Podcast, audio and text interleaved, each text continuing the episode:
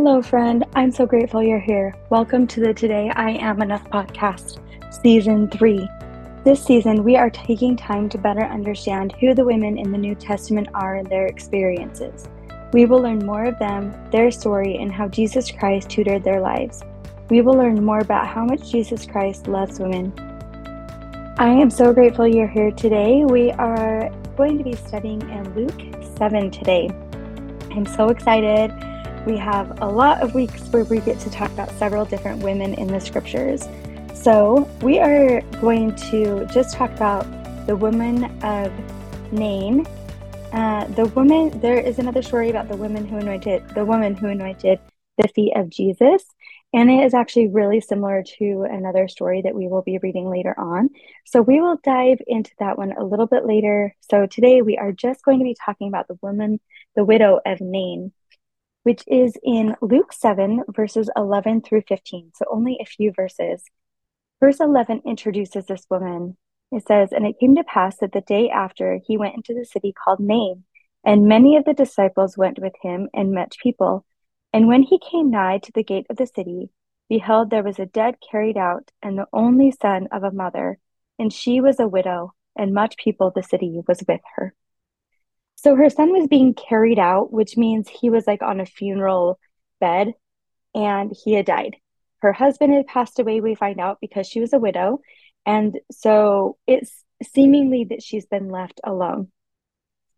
So in the Walking with the Women in the New Testament book by Hannah Farrell, there is a quote by a BYU scholar.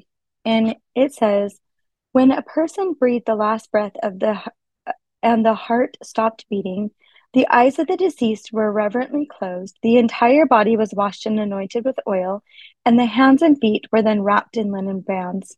The body, clothed in a favorite garment, was then wrapped with winding sheets. Spices of myrrh and aloes were placed in the folds of the garment to perfume the body. A napkin was then bound from the chin of the head. The family took the body to a bier and to be buried within hours of death, not days. During the first century, many people were laid to rest in rock-hewn tombs. Others were buried in the ground." So this boy was on his way to be buried, essentially. And this mother was so sad, obviously. Mothers should not have to bury their children. And I love that many people, it says, were with her. She was not walking this road alone. She had people with her. Then in verse 13, "And when the Lord saw her, he had compassion on her." So we're going to stop right there for just a minute.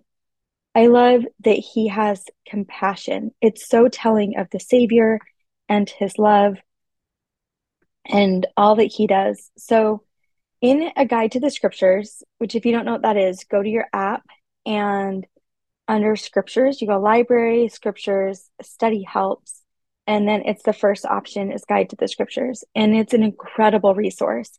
It defines and links scriptures and things like that. But it defines compassion as literally to suffer with. It also means to show sympathy, pity, and mercy for one another. And I decided to click on mercy.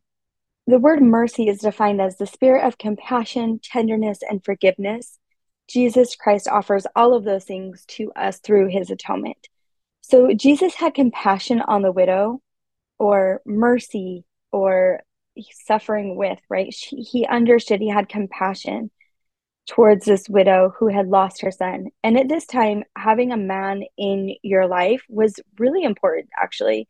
So to have lost her husband and her son added to this level of difficulty this woman was going through and experiencing in her life. And Jesus saw her situation and decided to show compassion in the form of mercy. And the first thing he does is comfort her. So he has compassion, and then he says to her in verse 13, "Weep not." I think when the Savior speaks to us things like that, it's so comforting. Just, I have something better in store for you. Like, it's going to be okay. He knew what he was about to offer in the form of a miracle. that no one else could give her. He knew that things were about to change and be different. So how often have you had a comforting feeling from the Spirit about something that was troubling you come up, and you're able to hold on to that hope and wait until the next step? Wait until you felt Jesus will just take and give us. Sometimes our peace from the Holy Ghost is a lot like Jesus saying to us, weep not, and have compassion on, and showing his compassion towards us. He is with you. He is on your side, just as he was at the side of this widow. So then in verse 14 and 15, it says, and he came and touched the bier, and they that bare him stood still. And he said, young man, I say unto thee, arise. And he that was dead sat up and began to speak, and he delivered him to his mother. I love how 15 ends. He delivered him to his mother. Jesus had compassion. He tells her to weep not. He goes over to this young man who we don't have any idea why he's passed, whether he was ill for a long time, or if it was more sudden, or something else happened to him. But the Savior says, arise. And the boy rises, this young man, and he's delivered to his mother, whom the Savior just spoke to a moment ago. Can you imagine? The beautiful part of this is that we will get to have this experience with those we have not gotten to walk through this life with. They will rise again, and we will get to have a reunion with them, just as this mother and son reunited. That is still the same compassion and mercy as the woman was given. Hers was just given at the beginning of her mourning. Don't forget, he has offered his compassion and mercy to you in all your hardships. If our miracles look different than the widow's, just remember that there is still a miracle in the atonement of Jesus Christ for every single one of us. It is only because of his atonement that even this young man was able to be raised from the dead. Jesus Christ loves each and every one of you. Seek his miracles in your daily life, and seek to even recognize his mercy and miracles that are happening every day all around you. I hope that you are able to recognize these, and I hope that you have a great week and that you can recognize the Savior's love for you this week. Have a great day.